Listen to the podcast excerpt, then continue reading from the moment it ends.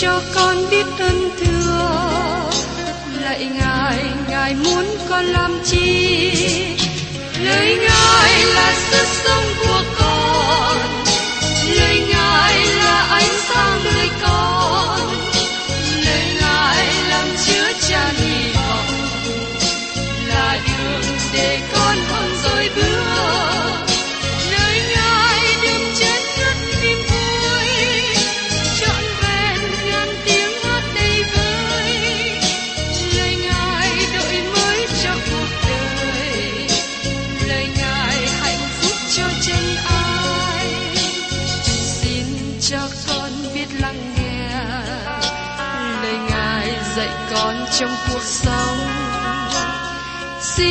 cho con biết lắng nghe. Lời ngài từng theo bước đời con. Xin cho con biết sẵn sàng chờ đợi và vẫn nghe theo chúa. Xin cho con biết sẵn sàng thực hành lời chúa đã truyền ban Hân hoan chào mừng quý vị đến nghe chương trình Tìm hiểu Thánh Kinh. Đây là một chương trình học kinh thánh liên tục và hệ thống trong thời gian 5 năm. Chúng ta sẽ lần lượt khảo sát từ sáng thế ký cho đến khải huyền. Mục sư tiến sĩ McGee là người được Chúa dùng để sáng lập và thực hiện chương trình này. Ông tin rằng lời của Đức Chúa Trời có khả năng đáp ứng mọi nhu cầu cho tất cả mọi người trên thế giới, không phân biệt chủng tộc, văn hóa, trình độ tuổi tác hay phái tính. Ước mong quý vị theo dõi liên tục và giới thiệu cho thân nhân bạn hữu cùng đón nghe. Kính chào quý vị và các bạn.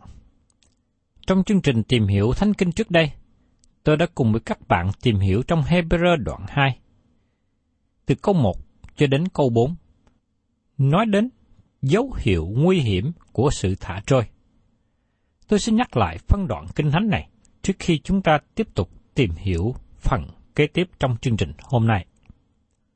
Vậy nên, chúng ta càng phải giữ vững lấy điều mình đã nghe, e kẻo bị trôi vạt chăng. Vì nếu lời thiên sứ rao truyền đã vững chắc và sự trái nghịch mạng đã được báo ứng xứng đáng rồi, mà nếu chúng ta còn trẻ nải sự cứu rỗi lớn dường ấy, thì làm sao tránh cho khỏi được?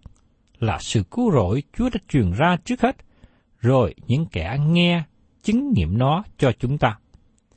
Đức Chúa Trời cũng dùng những dấu kỳ sự lạ và đủ thứ phép màu, lại dùng sự ban cho của Đức Thánh Linh mà Ngài đã theo ý muốn mình phát ra để làm chứng với các kẻ đó. Thưa các bạn, tác giả của thư Hebrew có lời cảnh giác chúng ta về việc ngày nay khi chúng ta nghe về tin lành cứu rỗi, nhưng chúng ta bỏ trôi, bỏ qua, thì một ngày nào đó sự nguy hiểm rất lớn xảy đến chúng ta.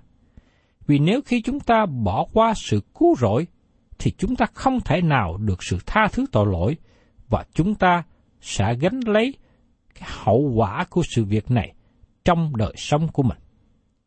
Qua điều này, nhắc nhở cho tôi và các bạn cơ hội tốt lành để tiếp nhận tin lành cứu rỗi ngay hôm nay là thì giờ mà Đức Chúa Trời ban cho chúng ta cơ hội để đáp ứng với tin lành cứu rỗi.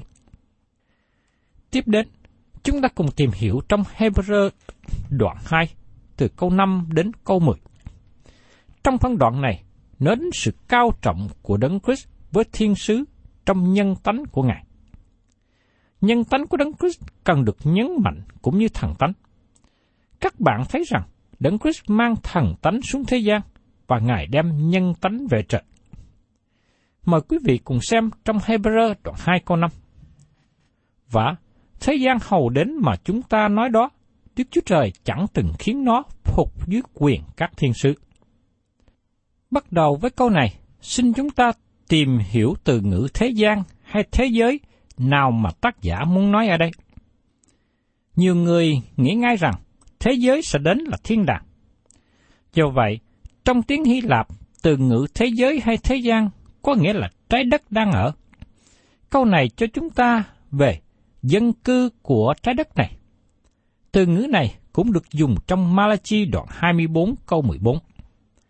Tin lành này về nước Đức Chúa Trời sẽ được giảng ra khắp đất để làm chứng cho muôn dân, bấy giờ sự cuối cùng sẽ đến. Và trong Roma đoạn 10 câu 18. Nhưng tôi hỏi, có phải họ chưa nghe chăng? Trái lại, tiếng của các sứ giả đã vang khắp đất, và lời của sứ giả đạt đến cùng thế gian.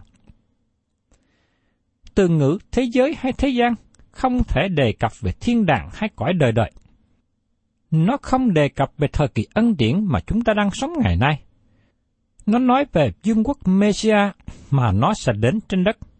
Những người tin nhận Hebrew học trong trường cụ ước, biết về đề tài và các bài hát về vương quốc đến từ dòng dõi của David sẽ cai trị. Chương quốc Mesa sẽ trở nên đề tài của bài hát của các tiên tri. Đức Chúa Trời chẳng từng khiến nó phục dưới quyền các thiên sứ. Dương quốc một ngàn năm sẽ đến trên đất này. Thiên sứ đã không cai trị trong quá khứ và họ sẽ không cai trị trong tương lai. Họ là những tôi tớ và sứ giả trong quá khứ và họ tiếp tục là tôi tớ trong tương lai. Đây là ý nghĩa được diễn đạt tại đây.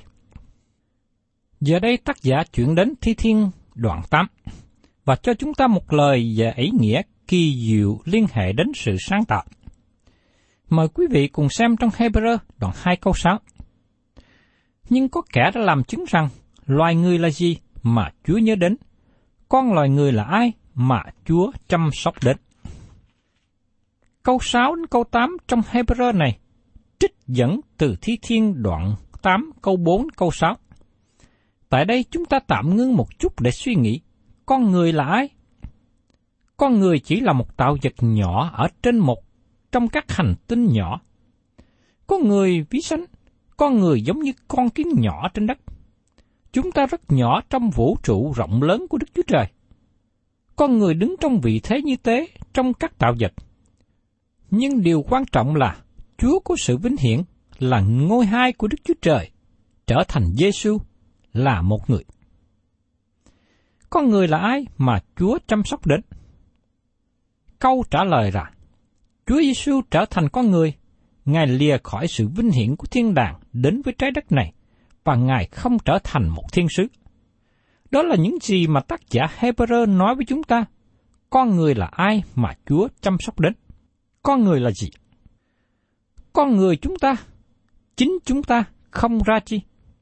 Theo phương diện vật lý, nếu các bạn làm tan rã hết các vật thể và hóa chất cấu tạo nên hình một con người và đem đi bán ngoài chợ, một người chỉ được khoảng một đô la, tức là khoảng 14.000 đồng Việt Nam.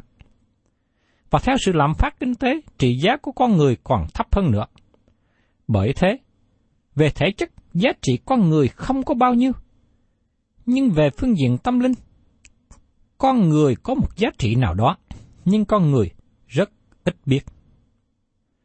Con người có biết nhiều về vũ trụ rộng lớn mà chúng ta đang sống không?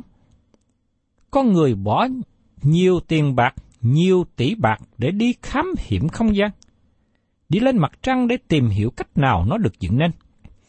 Con người không tin vào sự sáng tạo của Đức Chúa Trời và đưa ra nhiều lý thuyết, nhưng các lý thuyết này vẫn không tốt hơn lời tuyên bố trong sáng thế ký đoạn 1 câu 1.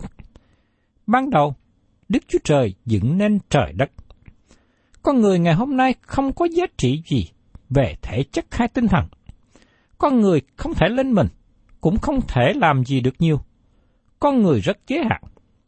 Khi các bạn nhìn kỹ về con người, các bạn nhận thấy trong con người là một tội nhân hư mất. Con người ở trong tình trạng kinh khủng. Con người là ai mà Chúa chăm sóc đến? Ngài thăm viếng chúng ta bởi vì Ngài muốn giao thông với chúng ta. Ngài muốn cứu rỗi chúng ta bởi vì Ngài nhìn thấy tình trạng hư mất của chúng ta. Và tiếp đến chúng ta xem trong Hebrew đoạn 2 câu 7.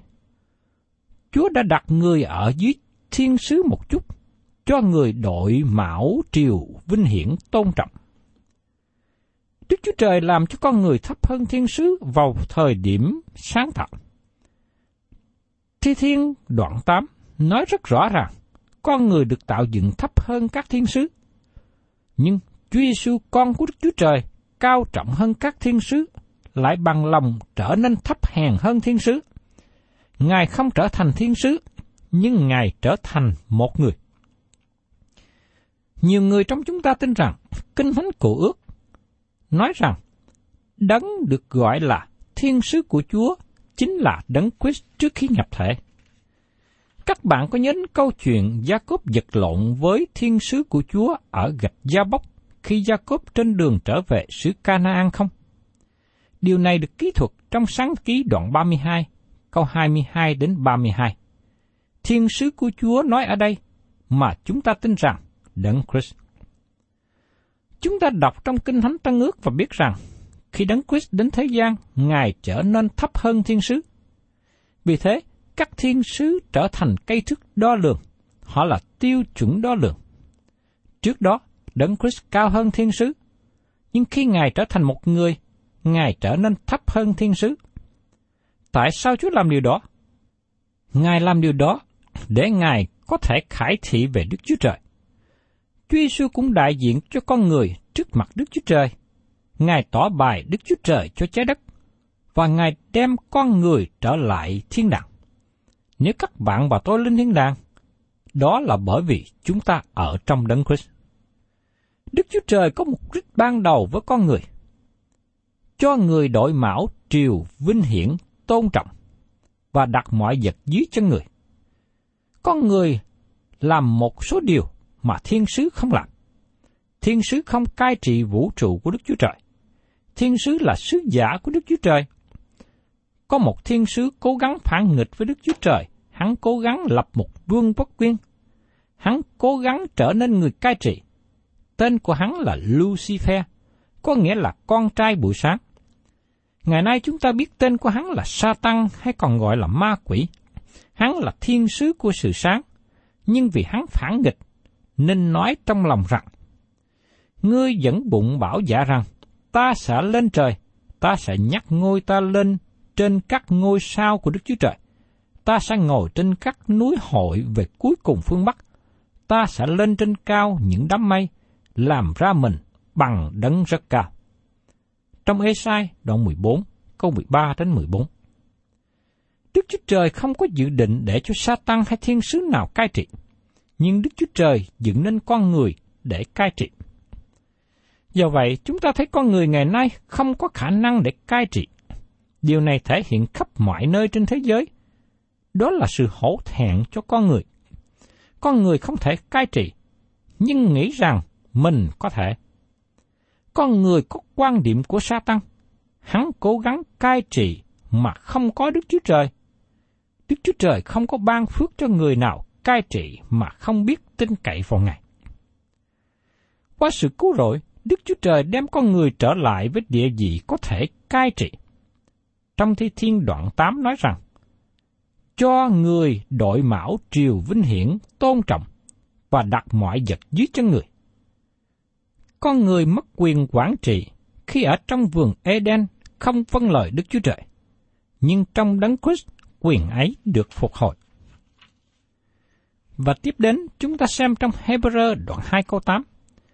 Và đặt mọi vật dưới chân người. Đức Chúa Trời đã khiến mọi vật phục Đức Chúa Giêsu như vậy, thì chẳng để một vật nào chẳng phục Ngài. Song hiện nay chúng ta chưa thấy mọi vật phục Ngài. Dù rằng trái đất hiện nay chưa tuột khỏi sự điều khiển của Đấng Christ, nhưng ngày nay Ngài vẫn chưa cai trị. Khi Chúa Giêsu cai trị trái đất này, sẽ không cần đến bệnh viện hay trại tù, sẽ không còn có sự phạm pháp hay nghèo khổ. Khi Ngài cai trị trái đất này, nó sẽ là thiên đàng một ngàn năm. Như tác giả Hebrew trích dẫn trong Thi Thiên thứ 8, ông nói rõ ràng, tác giả Thi Thiên nói về Đấng Christ và lời tiên tri này chưa được ứng nghiệm trong thời hiện nay. Tiếp đến, chúng ta đến một câu trọng tâm của đoạn này. Trong Hebrew đoạn 2 câu 9. Nhưng Đức Chúa Giêsu này mà đã ở dưới các thiên sứ một chút, chúng ta thấy Ngài vì sự chết Ngài đã chịu được đội mão triều vinh hiển tôn trọng. ấy vậy, bởi ân điển của Đức Chúa Trời, Đức Chúa Giêsu đã vì mọi người nếm sự chết. Bởi những gì Chúa Giêsu đã làm, chúng ta thấy Ngài. Chúng ta thấy Chúa Giêsu. Chữ thấy ở đây không có nghĩa là nhìn thấy, nhưng chữ thấy ở đây có nghĩa là chúng ta hiểu. Chúng ta nhận biết rằng trong Chúa Giêsu có một điều gì đó mà trí hạn hẹp của chúng ta không hiểu hết. Chúng ta nhìn lên Ngài trong đức tin, trong sự trông cậy, trong sự tôn cao, trong sự thờ phượng. Tất cả mọi điều này được nói gọn trong cụm từ. Chúng ta thấy Chúa Giêsu. Các bạn có thấy Chúa Giêsu hôm nay không? Đức Thánh Linh của Đức Chúa Trời có vén bức màn khỏi mắt các bạn để các bạn có thể nhìn thấy Ngài chưa? Chúng ta thấy Chúa Giêsu. Xin hãy chú ý đến tên Chúa Giêsu theo phương diện con người. Và lúc Chúa Giêsu được cưu mang, thiên sứ báo tin như được chấp trong Ma-thơ đoạn 1 có 21. Người sẽ sanh một trai, người khá đặt tên là Giêsu, vì chính con trai ấy sẽ cứu dân mình ra khỏi tội. Nhưng Chúa Giêsu này mà ở dưới thiên sứ một chút, sự nhấn mạnh không phải ở trên việc trở nên thấp hơn thiên sứ một chút. Từ ngữ một chút này nói nhấn mạnh đến thời gian. Chúng ta có thể nói Chúa Giêsu trở nên thấp hơn thiên sứ trong khoảng thời gian ngắn. Thời gian ngắn này là 33 năm khi Chúa Giêsu ở trên đất, Ngài thấp hơn thiên sứ. Vì sự chết Ngài đã chịu được đổi mão triều vinh hiển tôn trọng. Chỉ có Đấng Christ mới có thể cứu chuộc con người, và Ngài chỉ có thể làm điều đó bởi sự chết trên cây thập tự giá. Nó là con đường duy nhất. Chúa Giêsu không có đội mạo vinh hiển và tôn trọng bởi sự chết của Ngài, nhưng bởi vì Ngài đến thế gian và chết trên thập tự giá cho các bạn và tôi. Một lần nữa, tôi xin nhấn mạnh rằng, Chúa Giêsu là con người trong sự vinh hiển. Ngài là ngôi hai của ba ngôi Đức Chúa Trời. Chúng ta gọi Chúa Giêsu là Jehovah. Ngài đã và đang là Đức Chúa Trời. Nhưng Chúa Giêsu cũng là một người. Chính Ngài lấy hình thể con người. Và bởi vì Ngài làm như thế, Ngài được ban cho sự vinh hiển và tôn trọng trong thiên đàng, mà điều đó không có trước đây. Chúa Giêsu đã vì mọi người nếm sự chết. Điều này có nghĩa rằng Ngài trải qua sự chết thật sự. Ngài đi vào sự chết trọn vẹn. Ngài uống chén của sự chết. Chén đắng cay đi qua miệng của Ngài, và Ngài đã uống trọn. Ngài làm điều đó vì các bạn và tôi. Ấy vậy, và ân điển của Đức Chúa Trời. Chúng ta thấy rằng, chỉ nhờ ân điển của Đức Chúa Trời mà các bạn và tôi được sự cứu rỗi. Và tiếp đến trong Hebrew đoạn 2 câu 10. Thật, đấng mà muôn vật hướng về Ngài và bởi Ngài, vì muốn đem nhiều con đến sự vinh hiển, thì đã khiến đấng làm cội rễ của sự cứu rỗi của những con ấy, nhờ sự đau đớn mà nên trọn lành là phải lắm. Nhân tánh của Chúa Giêsu không có nghĩa rằng Ngài là thần tôn giáo. Nó cũng không có nghĩa rằng Ngài là người tuận đạo. Nó cũng không có nghĩa rằng Ngài nên một gương tốt. Sự khổ nhục của Đấng Christ thực hiện hoàn tất hai điều. Thứ nhất, nó đem lại sự vinh hiển và tôn trọng đến với Đấng Christ. Và thứ hai, nó đem lại sự cứu rỗi cho con người, làm cho con người có thể được sự cứu rỗi. Đấng Christ mang nhân tánh về trời, có sự vinh hiển trong con người của Chúa Cứu Thế Giêsu mà sự vinh hiển này không có trước đây. Đấng mà muôn vật hướng về Ngài và bởi Ngài. Có sự hòa hiệp và thích ứng với thân vị và mục tiêu của Ngài để đem nhiều con vào sự vinh hiển trong cách này. Chúa Giêsu tạo dựng nên muôn vật và các tạo vật được tạo dựng cho Ngài. Nếu các bạn muốn biết tại sao vũ trụ này hiện hữu, bởi vì Chúa Giêsu muốn và bởi đó là ý muốn của Ngài. Đó là nguyên thủy của vũ trụ. Nó bắt đầu từ tư tưởng của Đấng Christ. vì muốn đem nhiều con đến sự vinh hiển là mục tiêu hiện tại của Đức Chúa Trời. Đức Chúa Trời cũng có mục tiêu tương lai để đặt ngôi vua của Ngài trên núi Thánh Siôn, như được đề cập trong Thi Thiên đoạn 2. Đức Chúa Trời đang hướng về chương trình phía trước, nhưng hiện nay Ngài đang gọi ra một dân cho danh của Ngài. Ngài đang gọi nhiều người con trở về nhà vinh hiển. Thư Hebrew nói rằng, thì đã khiến đấng làm cội rễ sự cứu rỗi của những con ấy, nhờ sự đau đớn mà nên trọn lành là phải lắm. Từ ngữ đấng làm cội rễ sự cứu rỗi cũng có nghĩa là tác giả, người phát minh, người lãnh đạo. Người lãnh đạo là người khởi động và thực hiện. Nói một cách khác, Chúa Giêsu là đầu tiên và cuối cùng mọi sự. Ngài bắt đầu, Ngài kết thúc, Ngài khế sự và Ngài hoàn tất. Ngài là người dẫn đầu, Ngài là căn nguyên của sự cứu rỗi, và Ngài hoàn tất nó. Ngài thực hiện điều đó như thế nào? Ngài thực hiện bằng cách xuống thế gian và chính Ngài trở nên hình thể con người như chúng ta. Ngài đã làm gì khi Ngài đến thế gian? Ngài nếm trải sự chết vì con người. Ngài trở nên sự cứu rỗi cho nhân loại và ban cho con người sự cứu rỗi. Ngài khải thị về Đức Chúa Trời trên đất. Và hiện nay, Ngài đại diện cho con người trên thiên đàng. Chúng ta sẽ thấy rõ điều này khi tìm hiểu đến đề tài chức thầy tế lễ. Thưa các bạn, Chúa Giêsu nhờ sự đau đớn mà trở nên trọn lành. Ngài trở nên trọn lành theo ý nghĩa là làm cho hoàn tất. Chữ trọn lành hay trọn vẹn trong tiếng Hy Lạp có nghĩa là hoàn tất mục tiêu, hoàn thành công việc. Chúa Giêsu trở nên trọn lành trong sự đau đớn, do rằng Ngài là con Đức Chúa Trời, và chính Ngài cũng là Đức Chúa Trời. Nhưng đời sống trọn vẹn của Ngài không cứu chúng ta. Sự sanh ra bởi nữ đồng trinh không cứu chúng ta. Sự giảng dạy của Ngài không cứu chúng ta. Phép lạ của Ngài không cứu chúng ta.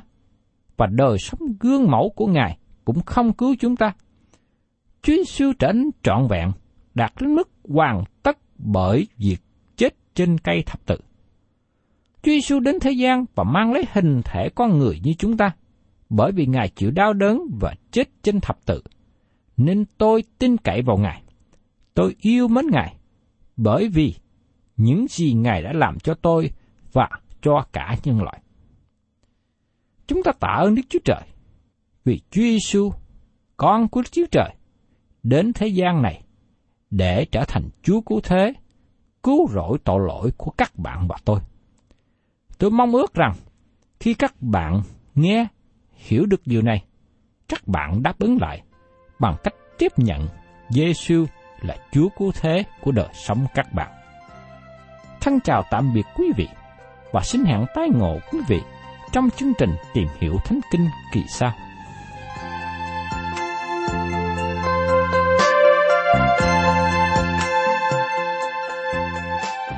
Cảm ơn quý vị đã đón nghe chương trình Tìm hiểu Thánh Kinh.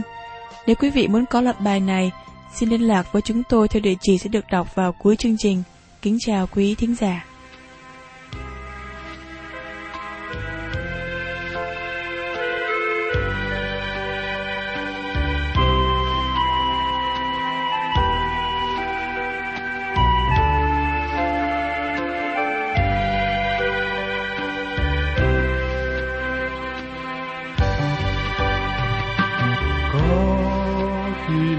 Tôi nhớ, Chúa xưa chết trên thập mình. Bao tội tôi chất lên ngài Chúa không hề nao núng. Bởi tôi Chúa gieo thân mình. Ôi tình yêu quá tuyệt vời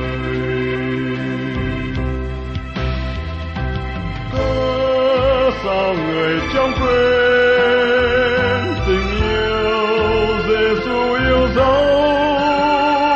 Tình ấy tôi nào dám quên? Tâm tư ngỡ như mây ngàn liền bay theo gió. Có khi nào đêm chiều Giêsu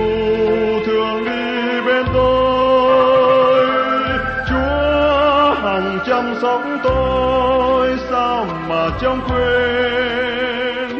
Giêsu ngài yêu tôi mãi. Tình đó khi nào có phải suy tư suốt cả đêm ngày, tình yêu Chúa tôi.